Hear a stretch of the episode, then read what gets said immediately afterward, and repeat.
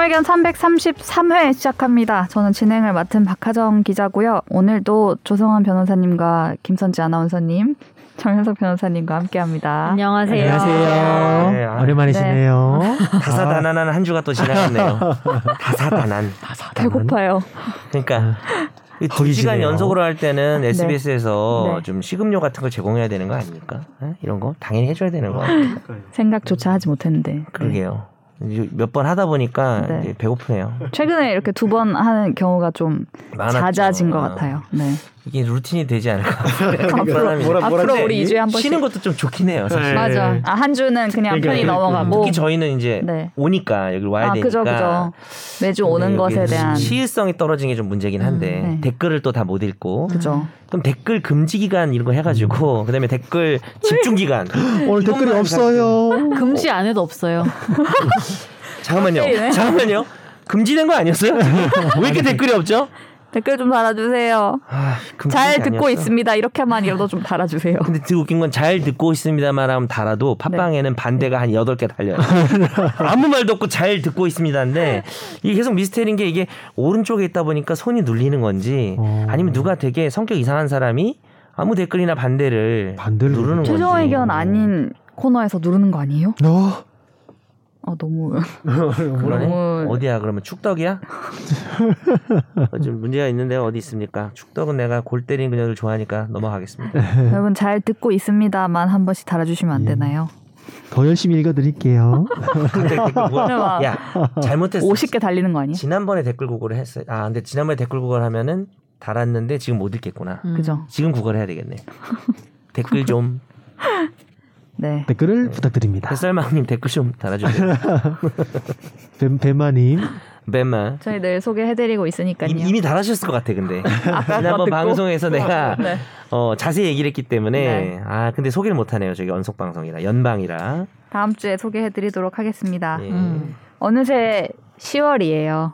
10월이 되었어요. 아. 이제. 아, 저 다음 주에 없다는 얘기를 미리 어 맞아요. 해야 될 것 같은데. 그러네요 음. 떠나요.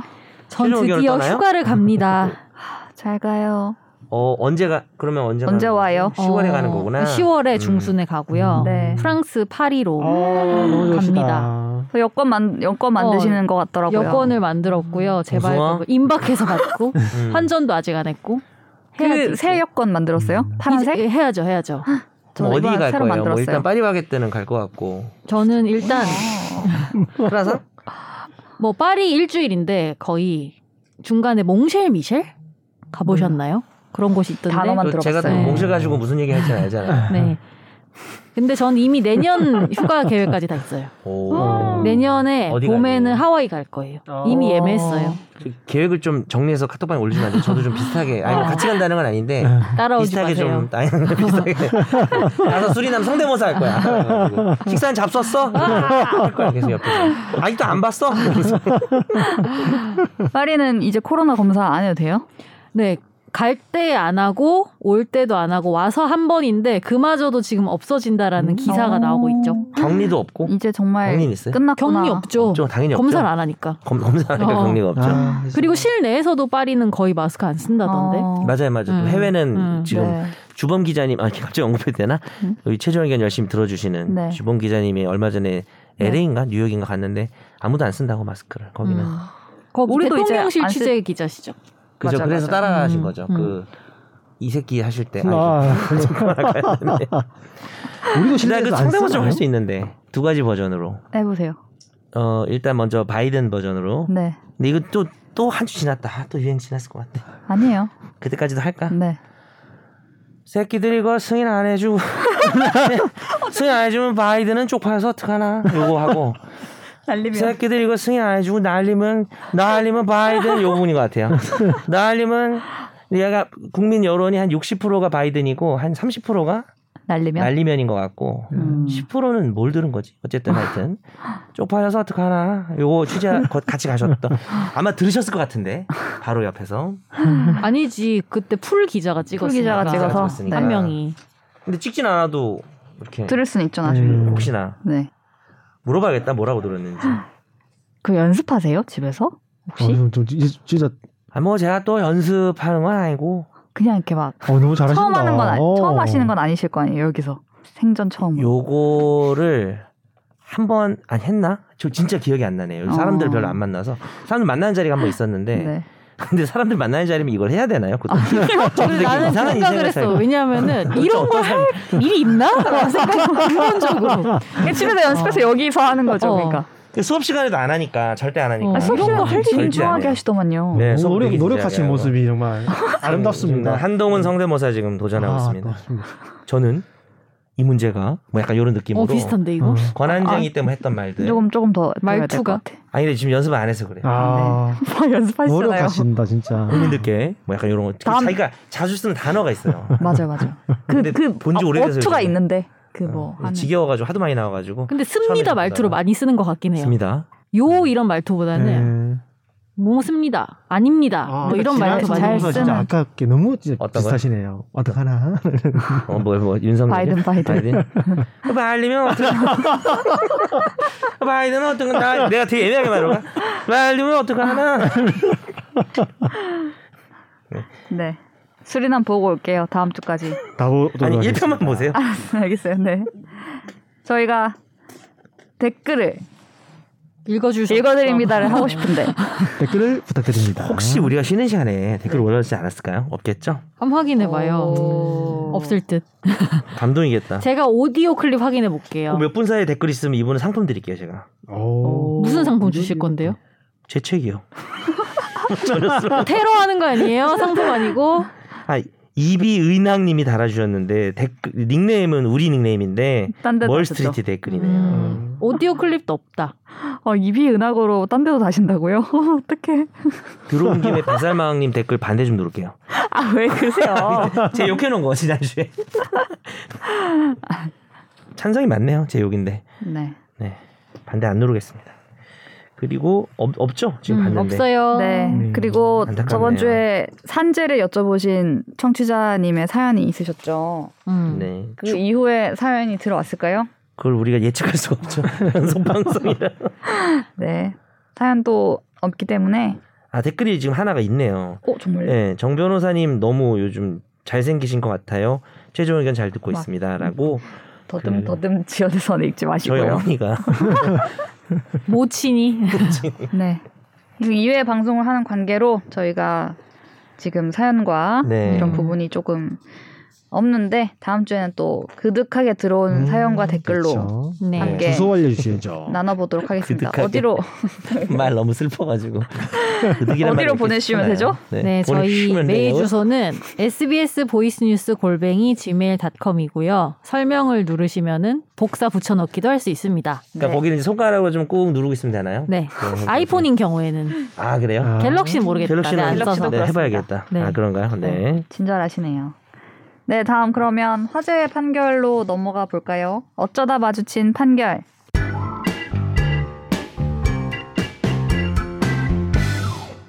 A 씨는 형사 사건으로 벌금형이 확정됐는데요. 한 취재 기자는 법원 공보 판사를 통해 형사 사건 판결문을 열람하던 중 익명 처리된 A 씨의 사건 판결문을 읽었고 몇 달 뒤 A 씨의 성씨, 나이, 직업, 사건 개요, 재판부의 판단 등을 담은 기사를 썼습니다. 이에 A 씨는 법원 공보 판사가 자신의 동의 없이 출입 기자들에게 판결문을 공개했고 기자는 판결문만 보고 자신의 인적 사항을 담은 기사를 작성해서 자신 의 명예를 훼손했다는 취지로 소송을 제기했습니다. 1심은 손해배상 청구를 기각하고 명예훼손 역시 언론 자유의 한도를 넘어서 인신공격 수준에 이르진 않았다고 판단했는데요. 2심 역시 원고 패소로 판결했습니다. 그리고 최근 대법원도 원고 패소로 판결한 원심을 확정했습니다.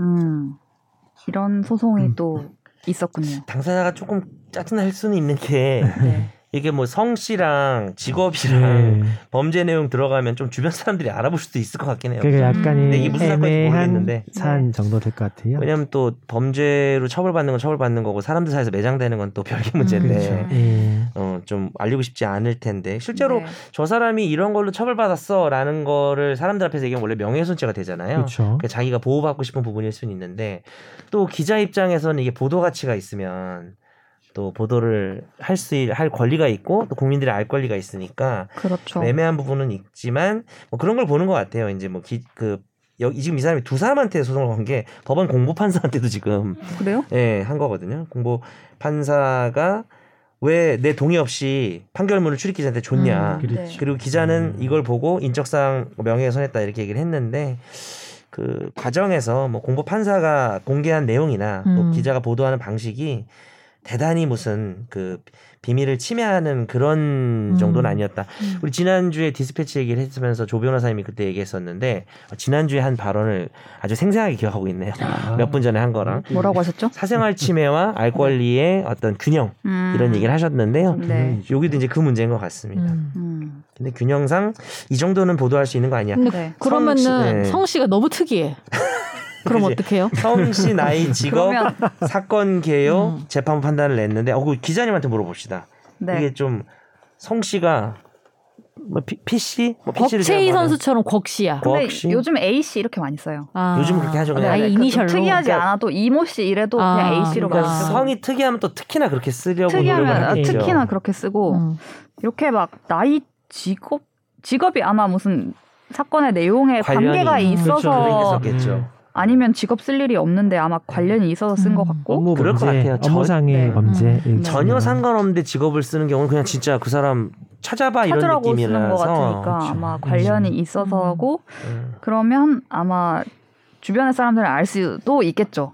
직업에 이런 거고 뭐 음. 음, 성도 특이하고 성, 나이도 성은 A 씨 이렇게 했는지는 모르겠지만 어쨌든 조치를 한 어쨌든 나름의 조치를 한 것으로 보인다라고 이제 법원은 판단을 했네요. 네. 이 원고가 이게 되게 성격이 아주 특이한 사람이 아니고서는 아마 이 사람이 그래도 주변에 좀 알려졌나 봐요. 음. 이게 그러니까 이렇게 민사소송을 했겠죠. 음. 그럴 네. 그럴 수도 그렇죠. 있죠. 예. 이게 지금 얼마를 청구했다가 기각이 됐는지 모르겠는데 어쨌든 벌금형을 받은 판결에 그럼 저 대해서 궁금한 게 네. 기자는 이렇게 잘 썼어요 기사를 네, 네. 익명 처리를 해서 네. 근데 우리 회사에서 벌어진 일인 거야 네. 그래서 내가 어. 얘를 알아 이 네. 기사 내용이 얘라는 음. 거를 네. 연석이란 거 알아 어. 네. 그래서 음. 내가 야 이거 연석이래 이러면서 다른 죄송한데 사람한테 범죄 보내요. 내용은 뭔가요? 아 그거 모르겠고 어, 그러니까 그거 좀 그게 중요할 것 같은데. 그럴 수 있잖아요 좀 네. 조마조마한데. 조마조. 어. 저기 절도 이런 정도 괜찮을 것 같은데 옆자리 우리 회사에서 동료의 물건 어, 뭐 우리 훔쳤다. 회사에서 이거 일어난 건데 이거 어. 연석이야 이 기사 내용 음. 그러면서 다른 사람한테 그걸 했어 음. 그러면은 처벌 안 돼요? 그거는 우리 한번 조 변호사랑 저랑 동시에 한번 답을 해서 서로 생각이 같은지 한번 음. 처벌이 되는가 아닌가 해서 하나 yes no로 그럼 답을 Yes, no. 영어로 음. 영어 아시죠? yes하고 예. no 아시죠? 예. 예. 하나 둘 셋. yes. 오, 어, 진짜? 이거 재밌다. 어, 이거 새 코너로 하나요? 정변 조변. 조변 정변의 어떤 yes or no? 어, 좋다. 뭐라 뭐라 yes no. 그리고 BGM은 말해 yes no. 이렇게 깔면서 예. 그 지코 노래. 깔면서 아, 트와이스는 yes or yes예요. 아, 아, 아, 트와이스 가면 안 돼요. 트와이스 가면 계속 yes가 답이 나오기 때문에 BGM 선택을 잘해야 됩니다. 명예훼손으로 처벌받을 수 있는 건가요? 그렇게 했을 때? 네, 그 정도면은 그렇죠. 기자가 문제를 제기한 건 아닌 것 같고 음. 네. 그 사람이 아는 개인 그걸 가지고 그러니까 기사를 통해서 알았든 뭐 음. 엿들었든 네. 야 이거 너만 알고 있어라고 내가 믿고 어, 음. 얘기를 했던 그거를 퍼뜨리면 예. 다 이건 2차 침해니까. 그럼 이분도 만약에 아까 음. 그런 상황이 예측되면은 그런 분들을 고소하시지. 아, 그럴 수 있겠네. 근데 음. 누군지 못 찾았나 보죠. 어, 못 찾았나 보네. 누가 최초에 퍼뜨렸는지. 근데 이제 뭐 이 이 기사가 촉발이 돼서 이 기사가 원흉이다라고 생각하셨을 음. 수 그런 그런 것 같아요. 음. 예. 있죠. 네. 뭐 이런 일들은 많습니다. 네. 다음 판결을 볼까요? 네. 이거는 저 제가 개인적으로 슬픈 판결이다라고 음. 하정 기자님이 네, 네, 언급했던 판결입니다. 그죠. 네. 음.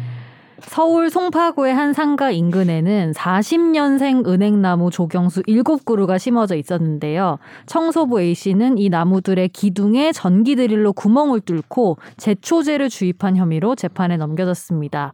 청소부 A씨의 범행 때문에 7그루는 병들거나 고사한 것으로 확인됐는데요. 조사 결과 이 청소부는 은행 냄새가 심하고 청소 관리가 어렵다는 이유로 범행을 한 것으로 전해졌습니다. 1심은 유죄로 인정하고 벌금 200만 200만 원을 선고했고 이후 A 씨가 항소했는데요. 최근 서울 동부지법은 재물 손괴 혐의로 기소된 청소부 A 씨에게 원심과 같은 벌금 200만 원을 선고했습니다. 네. 정말 눈길이 가는 판결이었습니다. 네. 우리 박하정 기자님이 또 네. 하정 민트정스 픽이기 때문에 네. 본인 생각을 좀 얘기해 보는 것도 제 괜찮지 생각이요? 않을까. 그러니까 그냥 뭐 법적인 게 네. 아니어도 네. 본인이 이렇게 접했을 때 느끼는 뭐 느낌이라든지 본인이 이런 걸 보도해야 돼. 네. 방향을 어떻게 잡는다든지 뭐 그런 게 있지 않을까요? 방향? 아, 잘못은 하셨는데 잘못은 하셨는데. 은행 은행이 얼마나 싫으셨을까 아. 뭐 그런 생각도 들고 여기 마지막에 문장을 보면은 뭐 이 범행의 죄책이 무겁고 피해자들로부터 용서받지 못했다라고 돼 있는데 그러니까. 전 자꾸 이 피해자가 은행나무 같이 이렇게 느껴지는 거예요. 똑같았어. 아마 은행나무를 의인화한다고요. 은행- 지금. 아니, 아니요. 이 피해자는 아마도 이 은행나무를 소유한 것으로 아, 여겨지는 뭐. 구청이거나 뭐 이런 음, 사람이겠죠. 그쪽에 관공서겠죠. 아마. 네. 예, 근데 저는- 하지만 은행 나무의 이 피해- 마음에 근데 피해자들로부터 용서받지 못했다. 이게 막 은행나무들이 막 하야 제초제를 막 너무 그러니까 구멍이 났잖아요. 당하면서 몸에. 몸에 구멍이 당하면서 났잖아요. 아 슬프다는 게 청소부 쪽으로 이입한 게 아니고 은행나무 쪽으로 네. 이입을 한 네, 거군요. 네. 아, 그런 생각이 들어서 난또 청소부 좀 나이도 있고 불쌍하시다 이 얘기인 줄 알았어요. 음. 처음에 슬프다 그래가 70대 청소부라 그래가지고 아, 음. 근데 댓글에는 다 되게 은행이 얼마나 힘들었으면 그랬을까 뭐 아, 이런 이- 댓글이 있더라고요. 은행 은행 냄새가 네네네. 그리고 뭐 그런 댓글도 있지 않았어요? 뭐, 뭐 정부에서 뭘 잘못해가지고 이렇게 된 거라고 아닌가? 네. 은행나무를 뭐, 네 하여튼 많이 심어서 기억이 요즘에- 많이 심은 건 아니겠죠. 요즘에 그런 거가 있었어요. 나무에 이렇게 받치는 망 같은 걸 음. 해놔서 바닥으로 안 떨어지고 거기에 다 걸리게 해놓는 그런 거 있더라고요. 댓글이 아. 은행나무 가을은 혐오다. 단풍나무로 바꾸면 좋겠다. 이런 게 있었고요. 난 이해가 하는데 나무 하나당 하루 10분씩 청소 시간이 늘어난다. 평생 동안 더럽고 냄새나고 얼마나 믿겠냐. 너도 하루 근무 시간 1시간씩 늘어나 봐 그 청소 안 한다고 주변에서 다 욕하고 얼마나 짜증나겠어. 이렇게 해가지고 하신 분도 계시고 벌금 200 싸네요 은행나무 7그루인데 포크레인 트럭 중장비 인력 동원하면 가뿐히 천은 나오는데 왜 이렇게 물론 이제 벌금하고 또 피해 배상은 네. 또 별개지만 음. 그다음에 요거 있었어요. 은행나무 털어 주울 땐 덜했는데 그것도 법으로 제재해서 못 주우니까 그런 거잖아. 정부가 아. 다 처치하든지 하지도 못하게 하면서 왜 못 죽게 해? 음. 이번 이제 은행을 되게 줍고 싶으신 음. 막 가져가면 안 된다라고 네. 지금 음. 가리봉동에서 그렇게- 남겨주셨습니다. 아니 저한테 남긴 건 아니고 그냥 기사 댓글이에요. 네. 기사 댓글이 한 일곱 개밖에 없어요. 제가 지금 다 읽어도 돼요. 이게 사실 제가 막 엄청난 법리적인 분석이 필요해서 막 화재 판결을 해보자고 했던 건 아니고 아 은행나무가 불쌍하다는 거였구나. 음. 은행나무의 음. 목소리가 들리는 것 같았군요. 약간. 그리고 이런 일이 흔치 않지 않아요? 그냥 전 그냥 눈길이 가서 음, 어, 난 완전 오해했네. 우리 카톡방에서 네. 슬프다 그래가지고 저는 뭐 청소부 고생- 아, 쪽이 슬프다고 고생하신다고. 앉았어. 어, 네. 청소부는 좀 나쁜 놈이라고 생각하시는 거예요. 아니 고생 죽일 놈 아니에요 그런, 그런 건건 아니고? 아니고요. 네. 은행나무를 월급 죽인 놈이죠. 200만 원은 받으실 받으셔야 된다. 네 근데 일자리도 잃지 않았을까 그리고 무조건 이렇겠죠. 같아요. 그렇죠. 네. 이제 좀 불쌍해.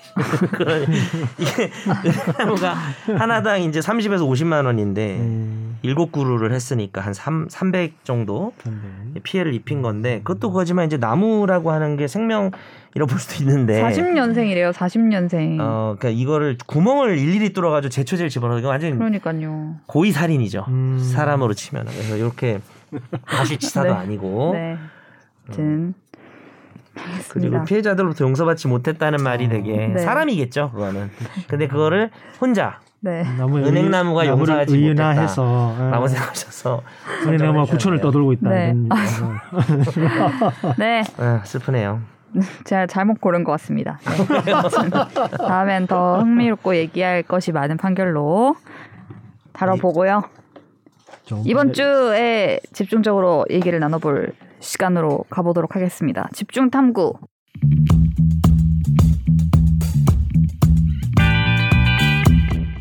오스템 임플란트, 우리은행, 음. 강동구청의 공통점은 무엇일까요?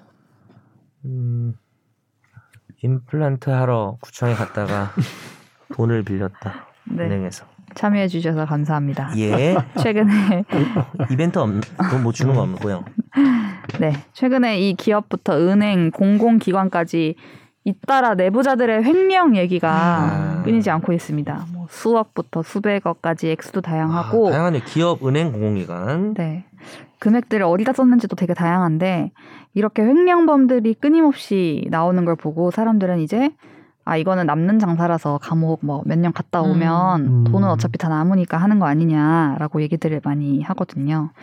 물론 우리가 지금 횡령범들의 어떤 과거와 현재와 지금 뭐 어떻게 빈털터리가 됐는지 어떤지를 다 추적할 수는 없지만 어떻게 횡령이 형량 같은 것들이 나오고 있고 그 돈은 어떻게 이후에 처리가 되는지 다 회수가 가능한지에 음. 대해서 한번 얘기를 해보도록 하겠습니다. 네. 이게 뭐 주제 들어가기 전에 먼저 이렇게 얘기를 해서 좀 그렇지만 이것도 일종의 저는 밸런스 게임이다.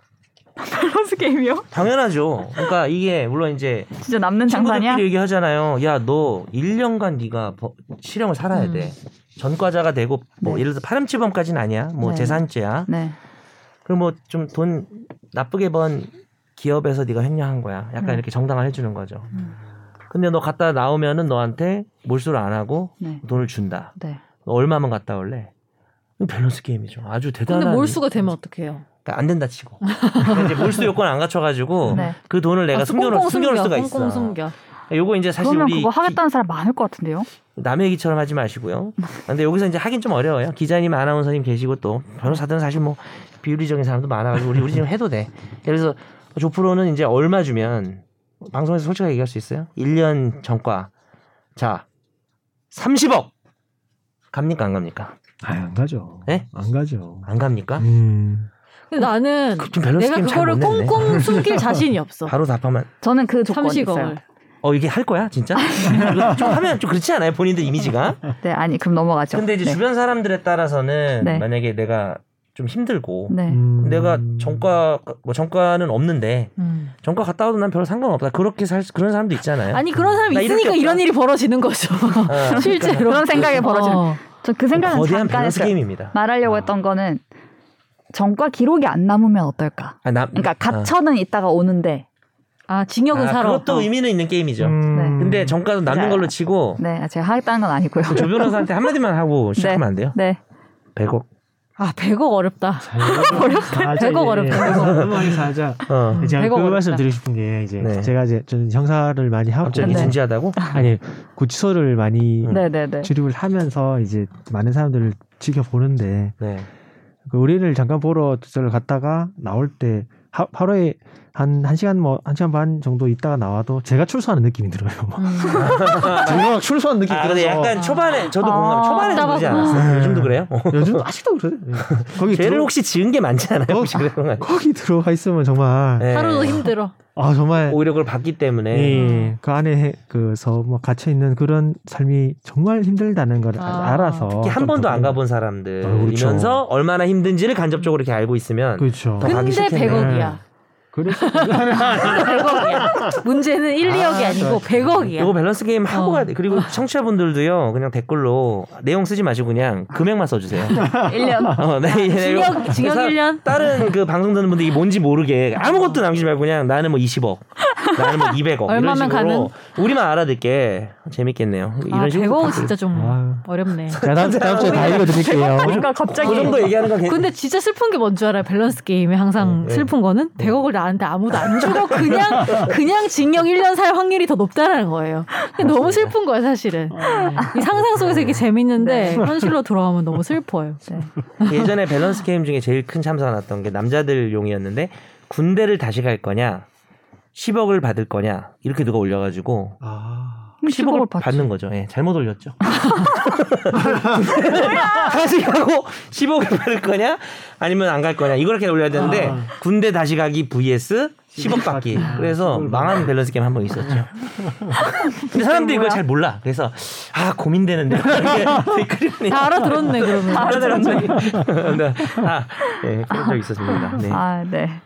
죄송합니다. 요, 저, 제가 볼 때 오늘 주제는 이건 밸런스 게임이에요. 결국. 그런 것 같아요. 네. 정말 거대한 밸런스 거대한. 게임 속에서 그 밸런스 게임 속에서 실천하신 분들이 있죠. 실천을 어떻게 하셨냐면 오스템 임플란트는 2,215억, 아, 진짜 크다. 100억이 아닙니다. 100억도 아니야 심지어. 2,215억, 음. 강동구청 115억, 최근에 건보공단이 나왔어요. 네. 46억.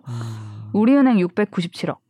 우리은행이 오늘 그 선고 날인데, 네, 이따가 뒤에서 얘기를 또 하겠지만. 진짜 우리보다 더 스케일이 크신 분들이. 이분들은 안 들킬 수도 있다고 생각을 했을 수도 있잖아요. 음. 그렇죠. 그렇죠. 그래서 네. 할 수도 있지 우- 않을까요? 우리는 그냥 징역을 1년 가는 걸로 정해놨고 네, 네. 들키- 이 사람은 더그 판이 커지죠.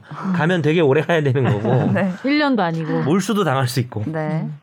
일단 그래서 지금 그 남는 장사다라고 표현을 하는 논거 중에 하나는 형량이 너무 낮다. 음.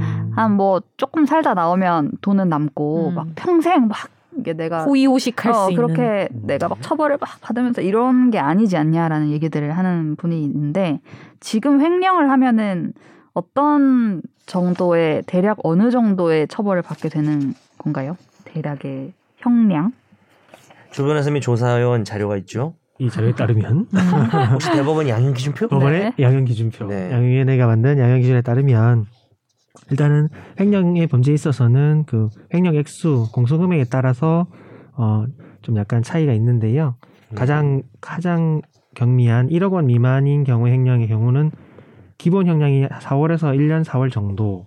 그, 그 얘기 가중 요소, 감경 요소가 있을 때 네. 조금씩 달라지고요. 네. 뭐 1억 원 이상 5억 원 미만, 5억 원 이상 50억 원 미만, 50억 원 이상 300억 원 미만, 그리고 300억 원 이상인 경우에 따라서 유형을 별로 나눠서 음. 가장 강한 이제 300억 원 이상의 횡령의 경우에 음. 기본 양형 기준이 5년에서 8년 사이로 일단은 되어 있고요. 가중한다고 하더라도 7년에서 11년 사이에서 선고를 할 수 있게 음. 기준이 양형 기준이 지금 제정되어 있습니다. 요거는 법 규정이 아니라 이제 법 규정을 가지고 예. 실무에서 판사들이 네네. 나름 이 기준을 가지고 이제 가중 요소가 있냐, 예. 감경 요소가 있냐 음, 하고 있는 양형 거죠. 기준이죠. 네. 네네. 11년 그러면 일단은 이 표에서 나오는 건 11년인데 돈이 엄청 많을 때에는 이 법률이 따르게 적용되는 건가요? 그러면 그냥 횡령죄가 아, 아니고 아이의 금액이 크면. 그죠. 예, 예. 이거는 이 양형 기준표는 형법이랑 우리 지난주 방송에서 나왔는데 네. 특정 경제범죄 가중처벌 등에 관한 법률 우리 줄여서 특경가법 특경가법. 어, 예, 특가법이 또 있어가지고 예. 이건 경제적인 특경가법. 거라 특경가법이라 예. 하는데 네. 지난번에도 우리 조 변호사님 소개를 해주셨지만은 5억 원까지 5억 원 미만까지는 그냥 형법이 적용되지만 이득액이 5억 원 이상이 되면 5억 원부터죠. 음. 그 경우에 이제 5억 원 이상 50억 원 미만이 3년 이상 그리고 50억 원 이상은 무기 또는 5년 이상. 네. 외우겠네 우리 이거 방금 몇 분 전에도 얘기하고 우리 우리는 요건 아예 법, 법률이 다른데 네. 다만 이제 요거는 기본적인 양형 기준이기 때문에 뭐 경우에 따라서는 50억 원이 넘었을 때 뭐 무기징역을 선고할 수도 있는 거죠. 이게 음. 무기도 가능합니다. 네. 음. 횡령이랑 업무상 횡령은 뭐가 달라요? 음, 그게 좀 중요한데 음.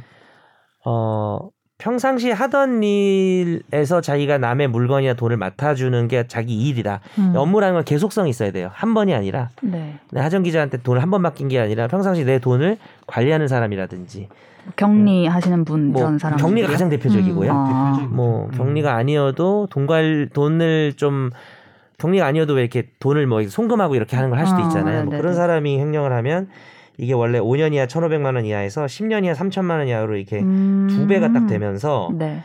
어, 더 가중 처벌이 됩니다. 음, 왜냐하면은 그렇죠. 업무를 계속 한다는 거는 왜 그럴까요? 그 사람에 대한 계속 맡기는 신뢰관계가 더 크기 때문에 음. 어, 배신의 정도가 크다고 네. 볼 수가 그렇죠. 있겠죠. 예, 이걸 시- 신분범이라고도 하는데요. 음. 일- 신분범, 신분 아, 신분범. 예, 음. 일반적으로 일, 일회성 보관인 경우에 네. 물건을 타- 타인의 물건 재물을 보관하는 자가 이제 그 반환 거부나 횡령하는 때 횡령죄가 성립하는데 그 자체로서 이제 업무 회사의 일로서 계속적으로 일을 하는 그런 음. 신분이 있을 때 네네. 신분범의 가중처벌로 생각하시면 되죠. 그렇죠. 검사들도 음. 이제 그 판단을 보고 아 이 사람은 이제 업무가 있네라고 하면 네. 이제 356조로 기소를 음. 하는 거고 음. 아니면 이제 좀 업무라고 보기는 어렵다 한두 번이었었던 것 같다 이 네. 일이 네네. 그러면 이제 단순 횡령이고. 355 로. 네. 예, 그런 차이입니다. 일단은 그 표에서 나왔던 가중이었을 때 300억 이상의 가중이었을 때 7에서 11년인데 이제 뭐 특경가법을 할 수도 있지만 이게 너무 낮다는 얘기들을 음. 최근에 하시는 그런 분들이 생각이 들 수 있을 것 같아요. 있습니다. 그래 단위가 아까 뭐 진짜 수백억에서 거의 천억인데 2천억까지도 갈 오스템. 임플란트 음. 이럴 때는 2천억이 넘는데 음. 이 그럼 300억 이 뒤에 또 더 세부적으로 해서 더 늘려야 되는 거 아니냐. 음. 어, 천억, 이천억 이렇게 해가지고 그리고 오스템 같은 경우에 상장 폐지될 뻔하고 음. 거의 회사가 날아가는 수준까지 될 뻔했는데 음.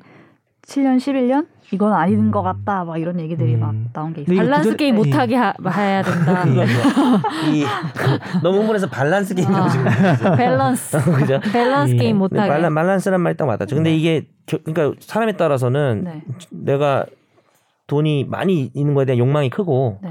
나이가 젊고 네. 어 내가 한 10년 다녀와도 그래도 30대 후반인데 뭐 아니 약간 내집뭐 가족이 있다거나. 어 가족 가족이 또 내가 음. 힘들어하고 음. 아니면 뭐 근데 이 정도면 300억 이상이면 가족이 힘들어하는 게 아니라 욕망이 큰 거죠 사실은 되게 잘못된 욕망이 큰 음. 거죠. 그 전에 그 말씀드릴 게 이제 네. 양형 기준이라고 하, 이- 있긴 한데 네. 그리고 법원 내부에서 이제 이런 이 정도 선에서 그 선고를 하자라고 음. 하는 그런 기- 이런 기준이지 네. 뭐 그렇다고 11년 이상을 선고하지 못한다 이런 건 아니기 건 때문에 이 아, 네, 네, 네. 지금 더 할 수도 있는. 300, 이 제정돼 있을 때는 300억 원 정도면 엄청 큰 액수라고 봐서 300억 음. 이상은 한 코테, 카테고리에 네네. 묶은 거지. 지금처럼 200, 2천억, 뭐 3천억, 네. 5천억 이런 범죄가 있는 상황에서는 음, 6, 7, 8 유형도 더 나뉘어질 필요도 있다고 생각합니다. 음. 예. 음 그리고, 그러네요. 예. 그냥 이 정도 이상 할 일이 없을 줄 알고 300억 만들었지만? 이상이 그냥 최고 네네. 등급이었는데 그런 식으로. 왜냐면 300억 앞이 50억에서 300억이잖아요. 음. 그러면 예. 근데 지금 1000억이 되면은 요거는 이제 무기 갈 수도 있는 거죠. 아니면 징역 뭐 20년 그렇죠. 갈 수도 있는 예. 거죠. 변호사님 횡령 사건 해보신 적 있으세요? 뭐 많죠. 예, 횡령이야 뭐. 뭐 많이. 부모님 돈을 횡령해 본 적은 없나요 혹시? 뭐? 네? 누구 돈을? 부모님 돈을. 아, 부모님은 뭐, 노상, 아, 예. 어릴 때는 뭐, 예. 노상 너무 오랜만이다. 뭐 당황해서 어, 본심이 나왔네. 항상 뭐 어릴 때. 어릴 때 네. 아, 네. 아, 그랬던 기억이 있네요. 형량이 낮다는 논거가 하나 있고 그 다음에 두 번째 논거는 돈 어차피 잘 꿍쳐 놓으면 나중에 갔다 와서 쓰면 쓸 수 있는 거 아니야? 스위스 은행에 뭐 네. 어떻게 꽁치는 거지? 그래서 이제 남는 장사가 음. 아니냐라고 이제 의문을 제기하시는 분들이 있는데 이게 어 여러 단어들이 나오는데 몰수, 추징 음. 이런 얘기들이 나옵니다. 몰수 저희가 그냥 흔히 그냥 상식적인 단어로 몰수 뭔가 뺏어간다. 음. 네. 추징 그만큼 돈을 내라고 한다. 음. 뭐 이런 건가요? 이렇게 이해하면 되나요? 이 형법 48조를 봐야 되는데요. 네. 그 형법 48조 일단 문장이 좀 어렵다는 거를 미리 말씀드리고 음. 잘 머, 머릿속으로 플러스만 생각해 봐야 돼요. 네. 범인 외의 자의 소유에 속하지 아니하거나 더럽게 어렵게 말하죠. 범인이건 외자. 범인 거거나. 오 그런데 하나가 더 있죠. 범인 가족. 범인 가족. 범인 가족도 범인 외의 자유, 자의 소유라고 봐야 되겠죠. 범인 음. 외자 범인 두 개예요, 두 외자의 개. 소유에 속하지 않는다고요? 말 더럽게 예. 예. 범인 외의 자의 소유에 속하지. 아니하거나 그러면 범인 범인 거거나. 범인 거거나 하나 뭘까요? 누구의 소유에도 속하지 않는 것. 음. 어, 그러니까 위조 통화가 있나? 위조 통화는 소유권이 인정되지 않죠. 그렇죠. 음. 위조 통화는 현행법상 소유자가 있을 수 없어요. 음. 그럼 비트코인은요? 비트코인 비트코인은 주인이잖아요. 주인이 소유자가 있다고 음. 볼수 있죠. 그래서 범인 음. 범인 소유라면 아. 비트코인이 그러면 이제 혹은 이제 두 번째 범죄 후 범인 외의 자가 사정을 알면서 취득한 경우 이건 뭐냐면 범인 외의자가 취득했기 때문에 범인 외의자 거예요. 그러니까 사실 몰수라는 게 남의 소유물을 막 국가에서 가져가면 안 되잖아요. 그래서 범인 외의자의 일반 사람의 소유에 속하지 않거나 아니면 일반 사람의 소유에 속하지만 걔가 무고한 애가 아니야. 왜냐하면 범인의 그 이게 뭡니까? 범죄에 몰수할 수 있는 범죄 사용된 등의 예. 물건이라는 거를 숨겨졌어. 알면서 아니 알면서 음. 소유권을 취득을 했다면 아. 그걸 뺏어가도. 된다라는 아. 거죠. 말이 더럽게 어렵게 돼 있고요. 예. 그리고 몰수 대상이 또 나뉘는데 1번 범죄 행위에 제공됐거나 제공하려고 한 경우 2번 범죄 행위로 인해서 생겨났거나 취득을 한 물건 그렇죠. 이게 바로 위조 통화 만들어낸 거, 음. 범죄 행위로 아. 만들어낸 거죠. 3번 그런 1번 2번의 대가로 다시 취득한 물건 음. 그래서 이게 예시가 좀 재밌을 것 같아서 음. 뭐 갑자기 하정 기자님 계획이 없었겠지만 정변의 퀴즈 퀴즈.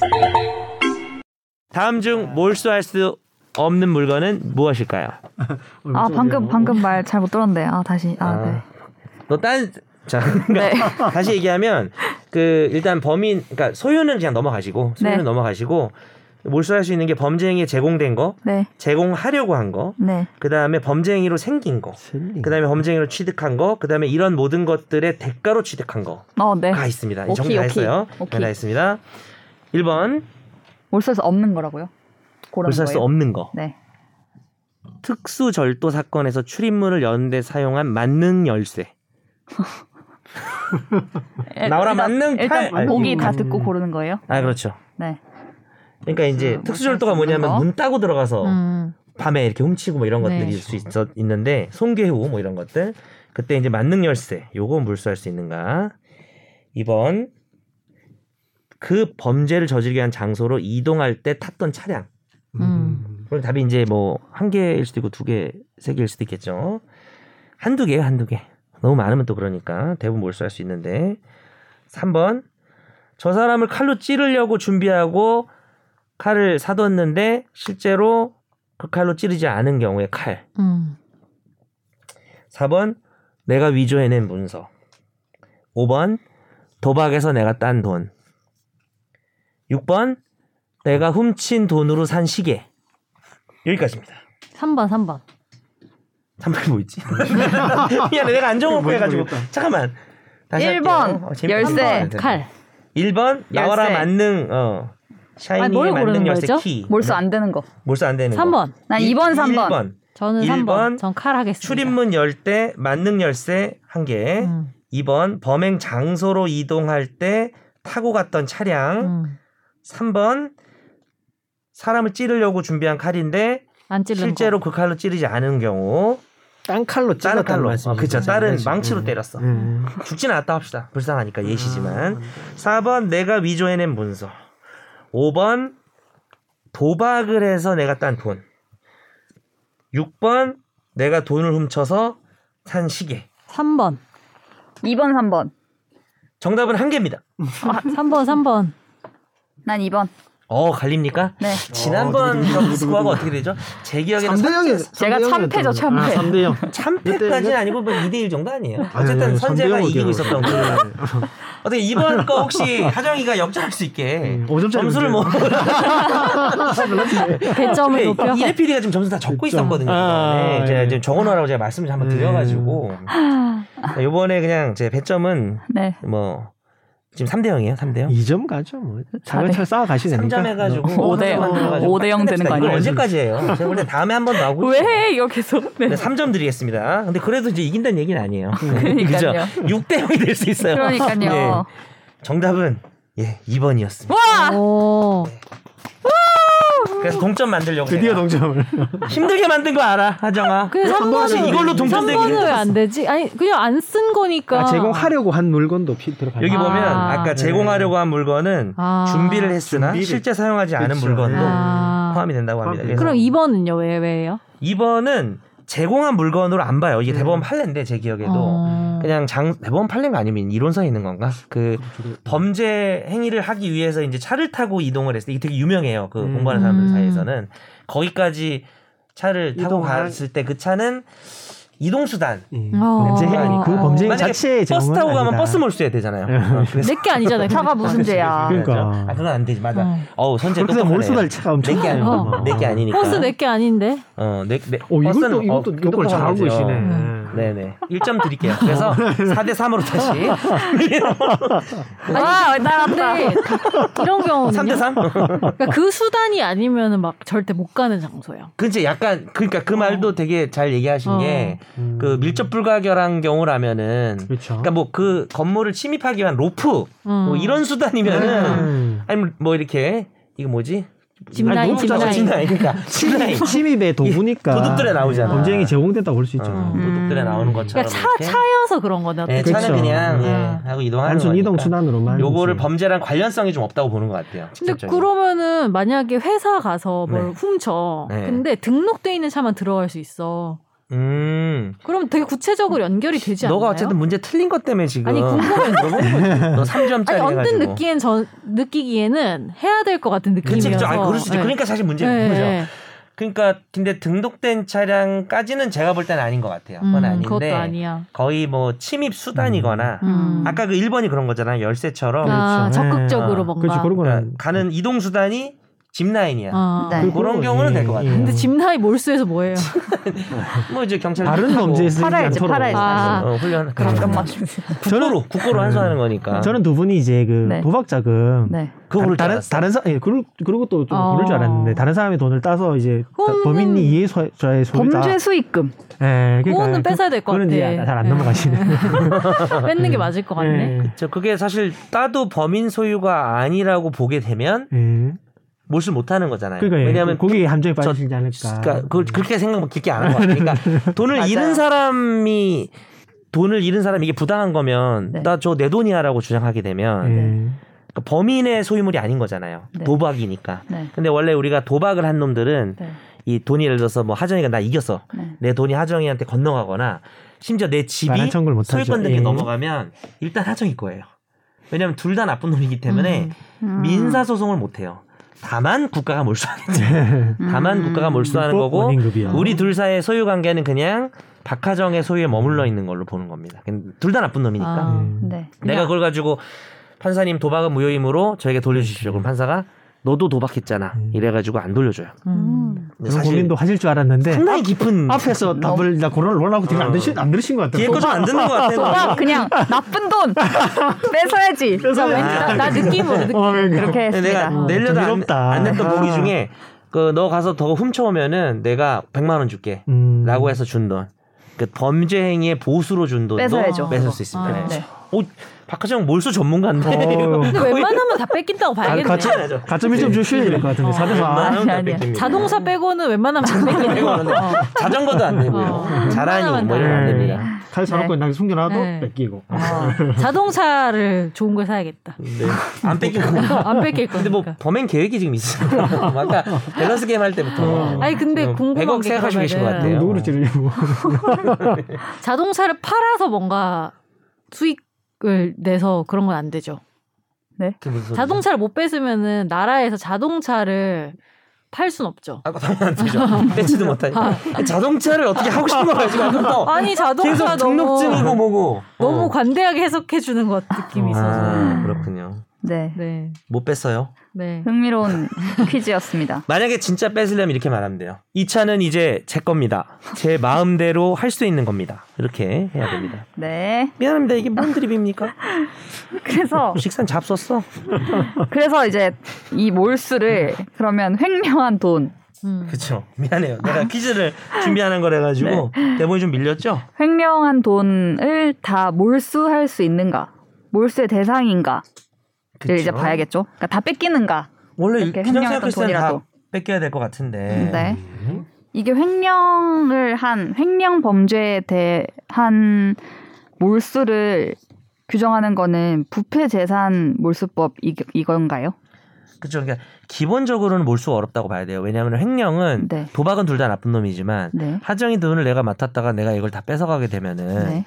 사실 이건 피해자의 그 그걸로 봐야 되거든요. 그렇죠. 피해자가 네. 반환 받아야 되거든요.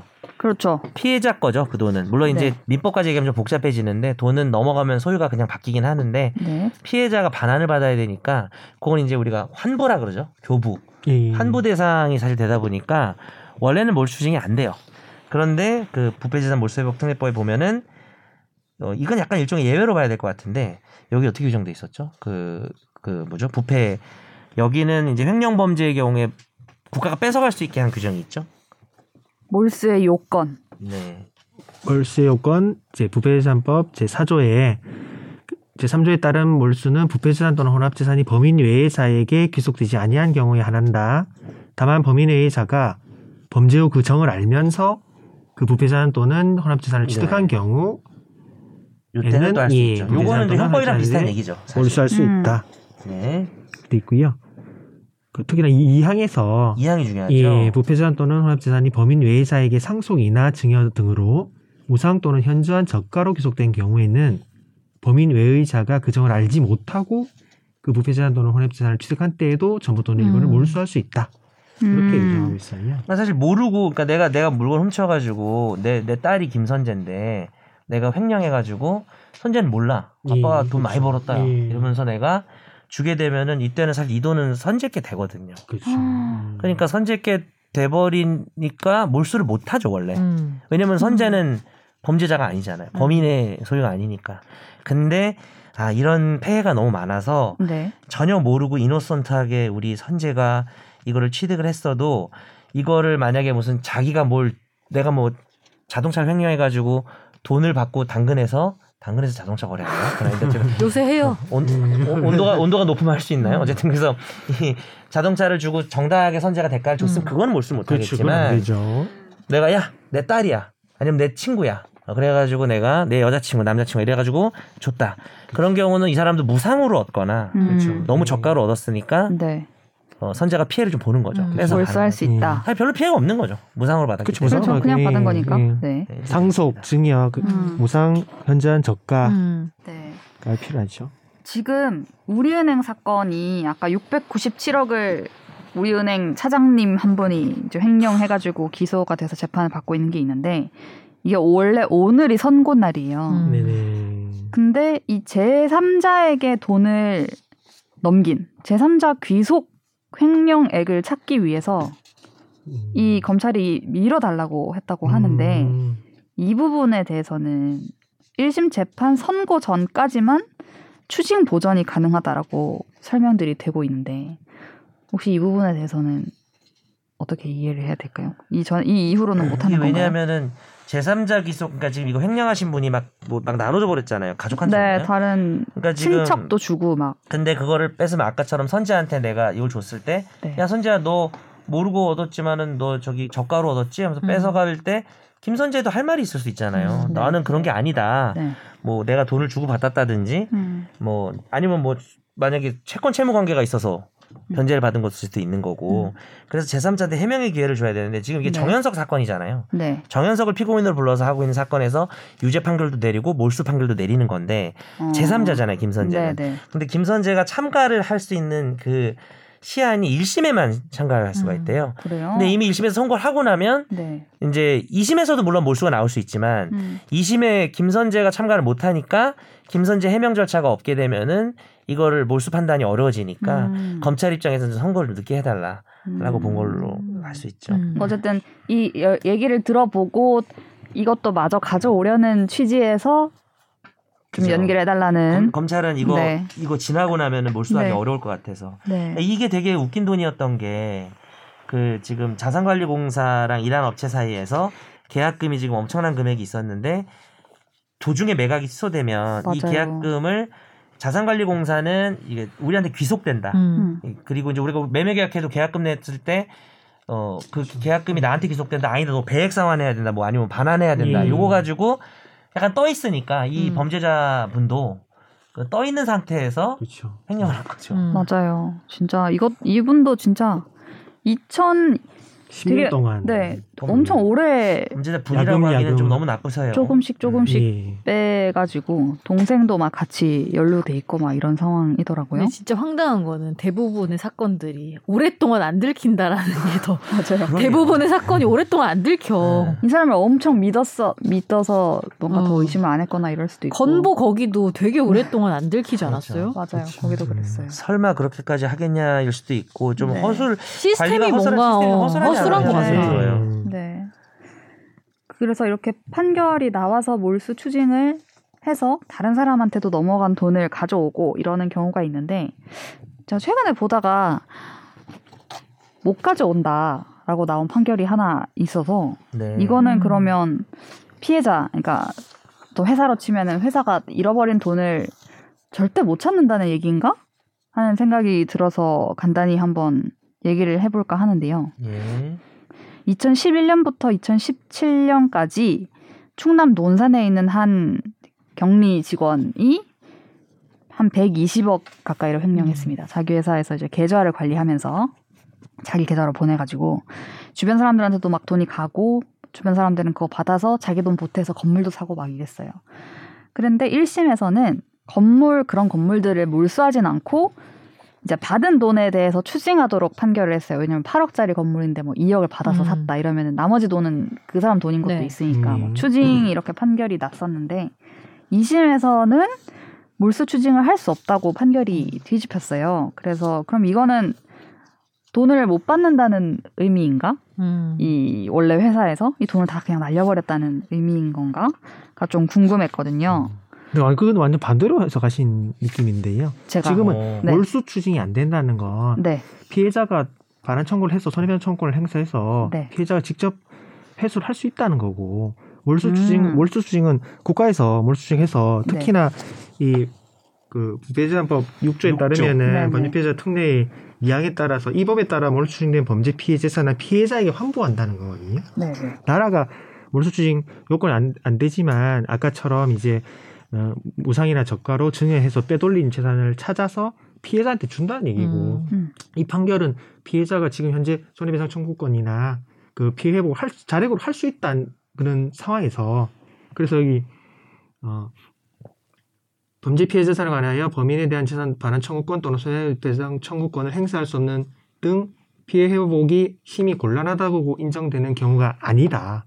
아니기 때문에 경우는, 예, 이 음. 경우는 은행이 바- 반환 청구를 할 수 있다. 네, 그래서 네. 몰수 추징이 안 된다로 판단한 음. 것 같은데요. 다시 돈을 못 받는다 이런 취지로 이렇게 나온 게 아니라는 말씀이신 거죠? 그러니까 정리해보면 몰수 추징은 나도 형사를 한 지 오래돼서 그 말씀 범행에 사용된 칼 뭐 근데 만약 위조 통화 같은 거는 몰수 추징하고 폐기하겠죠 아마 그러니까 몰수 추징 그렇죠. 이거는 그럼 있으면 안 되는 물건이니까 부분이, 뭐 박물관에 갖다 놓을 수는 없잖아요 뭐 폐기를 할- 범죄 박물관 뭐 이런 거 할 수 없으니까 폐기를 할 거고 근데 이제 어차피 재산적 가치가 있으면 국고로 환수하기도 하지 않나요? 나 아, 잘 그렇죠. 몰라가지고. 그죠? 예, 예. 그러니까 음. 없어야 될 물건은 폐기하고 저도 정확하게 모르겠는데 근데 그거를 지금 이, 경, 이 경우에 부패재산 몰수법 6조의 몰수 추징은 범죄 피해자가 피해 회복이 도저히 힘들어 보일 때 그렇죠. 하는 몰수 추징으로서 예, 예, 이게 1항이고 2항에 뭐라고 되어 있냐면 이 몰수 추징한 건 피해자한테 환부한다. 예, 피해자 음. 돌려주는 아, 돌려주는 거니까 돌려주기 위해서 그렇죠. 얘가 그 목적으로 민법적으로. 여러 가지 법률 규정에 의해서 피해자가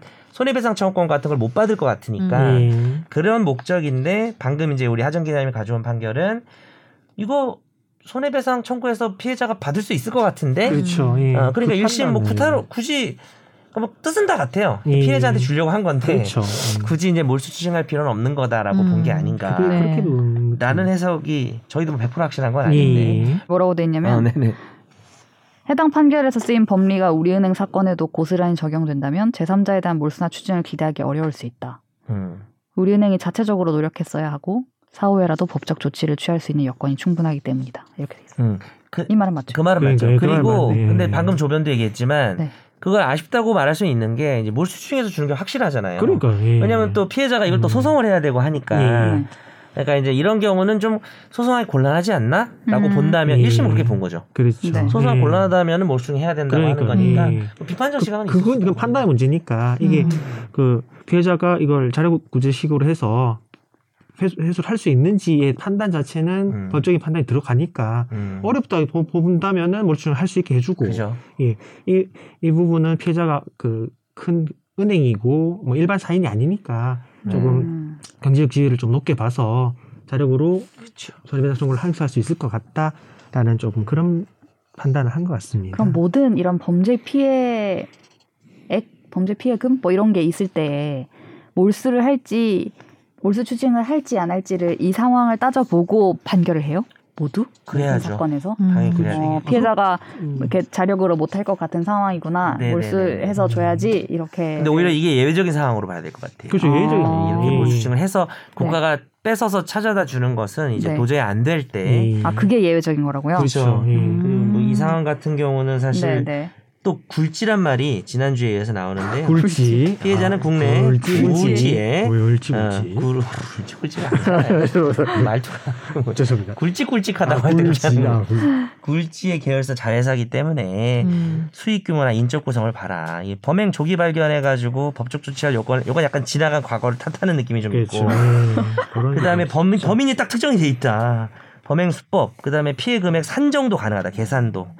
그리고 뭐 피고인이 해외 반출하지도 않았다 재산을 그래서 횡령 계좌 그다음에 이거를 그대로 뭐 자기 가족들한테 계좌 이체했잖아요 다 나온다 그러면은 어느 쪽에 어느 사람들한테 나뉘었는지를 알 수가 있고 피해 회복을 위한 조치가 충분히 가능하다. 뭐 이런 음. 이야기를 근거로 음. 네. 굳이 부패재산 몰수법 6조에 따른 그 예외적인 몰수 추징을 할 필요는 음. 없더라 없다라고 본 것 같습니다. 그렇죠. 네. 예. 그리고 기본적으로 그 재산 범죄에 있어서 그 몰수 요- 요건 자체가 범인 이해자의 소유에 속하지 아니한다는 게 필요하니까 들을 때마다 어려운 것 같아요. 어려워. 피해자가 있다는 건 피해자 소유 돈을 이제 뭐 네, 기망을 네. 하거나 횡령을 해서 네. 피해자 돈이기 때문에 원칙적으로 몰수를 할 수는 없는 거예요. 그게 음. 원칙이고 원칙의 모습이고 이런 특수한 경우에 이제 횡령한 금액이 자기 뭐그뭐 친인척들한테 흘러나가서 음. 그 회수를 못하게 되어 있는 그런 그런 상황에서 예외적으로 이 법을 적용해서 그걸 나라에서 해- 몰수하겠다 이런 의지를 보여주는 거기 때문에 음. 그리고 특히나 형사는 형사 재판도 이제 검사가 기소하는 그 범죄 내용과 적용 법조를 봤을 때 몰수를 이 법을 적용하든지 뭐 형법상 몰수를 적용하든지 검사 검사가 이제 적용 법조를 공소장에 제시를 해야지 그걸 판단해 주시는 거거든요. 네. 법원에서는 일반 형- 뭐 횡령 사, 사기 범죄에서 단순 법- 적용 법조만 이제 검사가 지정을 했을 때 그 몰수에 대한 판단 자체를 아예 안 하시죠. 음. 그래서 일반 범죄 피해자들의 배상 명령 신청이라고 해서 네. 형사재판에서 나는 피해자니까 이, 이 사람의 유- 유무죄를 판단해 주면서 나한테 피해 금액을. 배상하라는 음. 그런 청구를 할 수 있어요. 실질은 민사소송인데 네네. 형사소송할 때. 같이 할수 예, 있는 예. 음. 그런 식으로 해서 피해자가 네. 피해 면을 받으시고 그게 이제 뭐 정말 이- 이런 심히 곤란한 사정이 음. 있다고 할 때이 네. 법에 따른 몰수를 추진할 음. 수 있는 것 같습니다. 네. 그러면 지금 저는 이제 모든 이런 사건이 있을 때 몰수 추징이 당연히 나가고 이런 게 굉장히 특이할 때 나오는 거라서 그런 줄 그렇게. 생각 반대로 생각을 네. 횡령배임. 사건은 몰수 추징 잘안 하죠. 이 음. 범인 배상하면 외의 자의 소유에 네. 속하지 아니하거나 네. 맞나요? 저는 그 또 궁금한 게 그러면 이게 현실적으로 찾을 수 있냐 없냐라는 건 다른 문제잖아요. 그렇긴 하죠. 그렇죠. 근데 만약에 이게 공소시효 같은 게 있나요? 이거 나중에라도 찾으면은 할 수 있나?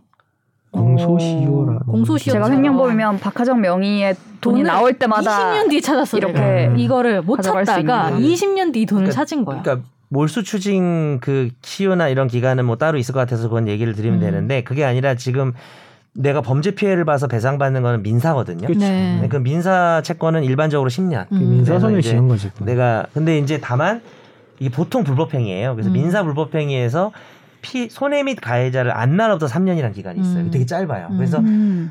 저 사람이 내 돈을 훔- 그리고 약간 좀 관대하게 봐주는 게 내 돈을 가져간 게 확실히 범죄인지 내가 좀 잘 모를 때는 형사 유죄 판결이 나왔을 때 음. 아 내가 피해를 당한 거구나 이제 알 수 있기 때문에 음. 음. 그때부터 3년으로 좀 관대하게 봐주기도 하는데 음. 우리가 마냥 그걸 기대할 수는 없기 때문에 피해를 본 날로부터 3년 내에 어, 빨리 찾아야겠네. 빨리 네, 그럼 지금 됩니다. 지금 이 횡령 피해를 당한 기업 등에서도 빨리 네. 찾아야겠네. 민사 소송을 빨리 해서 피해 배상을 어. 하라는 절차를 같- 이미 했을 것 같습니다. 제 절차를. 하고 있을 것이고 네. 네네. 하지 않으셨을까? 그리고 오늘 좀 쫄깃했던 게 우리 네. 하정 기자님이 답을 가지고 온 게 아니라 네. 본인이 좀 궁금한 부분이 있는데 네. 어떻게 보면 여기서 좀 이게 네. 어떻게 되는 거냐라고 해서 네. 방송하면서 지금 막 깨달은 게 좀 있었죠. 음. 최종 네, 네, 판- 네. 마지막 판결에 대해서. 네, 네. 음. 재밌는데요, 이게 아니구나. 아 그래요? 막 이러면서 어, 이게 어떻게 되느냐. 아니 그래서 정말 다른 사람한테 넘기면 그냥 이렇게 못 날아가는 찾고 건가? 날아가는 건가라는 생각이 제가 들어가지고 네. 그래서 여쭤본 것도 음. 있었습니다. 네, 오늘 뭐 하여튼 몰수를 해봤는데 네. 우리 이제 앞으로 이제 안면 몰수 뭐 이런 거 아, 준비했습니다. 생간. 오. 어쨌든 다 수리남도 홍어 애매할 때마다 하려고요. 남는 장사겠어요. 다 이 다 찾아지고 이렇게 네. 웬만한 건 뺏긴다. 그러니까 그 찾기만 하면 찾기만 하면. 수리남에 차 마약이. 나오잖아요. 네. 우리나라의 그 필수적 몰수가 참고로 거의 없습니다. 필수적 몰수. 그러니까 필요적 몰수인데 정확한 용어는 음. 좀 그렇게 더 그 말이 어렵게 느껴질 것 같아서 몰수할지 여부를 그냥 판사가 정하는 거라서 몰수 안 해도 돼요. 네. 범행에 사용된 칼을 몰수 안 해도 돼요, 그냥. 음. 그래서 거의 마약이나 뭐 배임 수증제 이런 데만 좀 있어가지고 그렇죠. 최근에 그 서지현 검사가 올해 법무부에서 무슨 추진하는 게 있더라고요. 보니까 그 디지털 성범죄 음. 관련해 가지고 그 막 사건들 중에 보면은 그 성범죄 동영상 파일은 뭐 압수를 했는데 휴대폰을 압수를 안 한다든지 딴데 클라우드에 어. 올려놓고. 그런 부분들이 좀 그러니까 음. 그렇게 클라우드 올리고 하니까 음. 문제가 있어서 좀 성범죄 디지털 성범죄는 특히 이게 확산이 돼버리면 피해가 음, 끝나기 그렇죠. 때문에 그렇죠. 필수적 몰수를 추진하는 음. 아직은 아니에요. 네, 필수적 네, 몰수가 네. 아니어서 음. 그러니까 이제 그 검사 저, 그렇구나. 조, 조사한 자료들을 보니까 네. 아 이거는 몰수를 판사가 왜 안 했지 하는 좀 음. 문제가 있다는 판결이 음. 많이 있다는 이거에 대한 이해도가 좀 떨어지는 거죠. 그쵸, 좀 그럴 수. 있죠. 그럴 수 있죠. 음. 그 중요성을 좀 음. 다- 다르게 보거나 생각을 아예 못, 안 하고 얼마나 이못 하고. 피해가 심각한지를 음. 뭐 그런 얘기도 그냥 마지막에 해봤습니다. 네. 네. 저 이렇게 또 방송을 전해드리기 위해서 애를 써보았습니다. 잘 들어주시고 다음 주에 또 뵙겠습니다. 연휴 다들 잘 보내시고요. 네, 우리는 저는 17일에 만나는구나. 다다 안녕. 아. 언제 기국인지 물어봐도 돼요? 10, 10 며칠? 대충? 24일. 24일. 아 그래서 17일에 네. 선제 없는 방송. 네네. 네. 24일도 우리가 24일도 방송 네. 없어요. 네. 네. 선제 없는 방송. 다다 다음 주에 봐요. 네. 귀국 상황에서 네. 좀 이렇게 서로 연락을 좀 할 수는 없나요? 비행기 타고 있을 것 같은데 그때 비행기요? 여전히. 음. 네. 공항 패션 이런 거 좀. 지난주에 그 셀럽이라고 분명히 얘기를 했기 때문에 네. 네. 공항 패션이 공적 관심사입니다. 그점 좀 염두에 두시고 아무거나 입고 가지 말아주세요. 네, 알겠어요. 잘 다녀오시고요. 잘 다녀오시고요. 저희는 다음 주에 뵙겠습니다. 네, 감사합니다. 감사합니다. 나도 법률 전문가.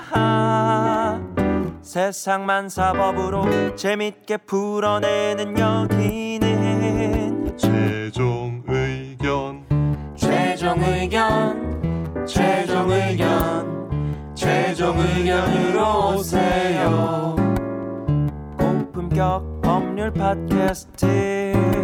여기는 최종 의견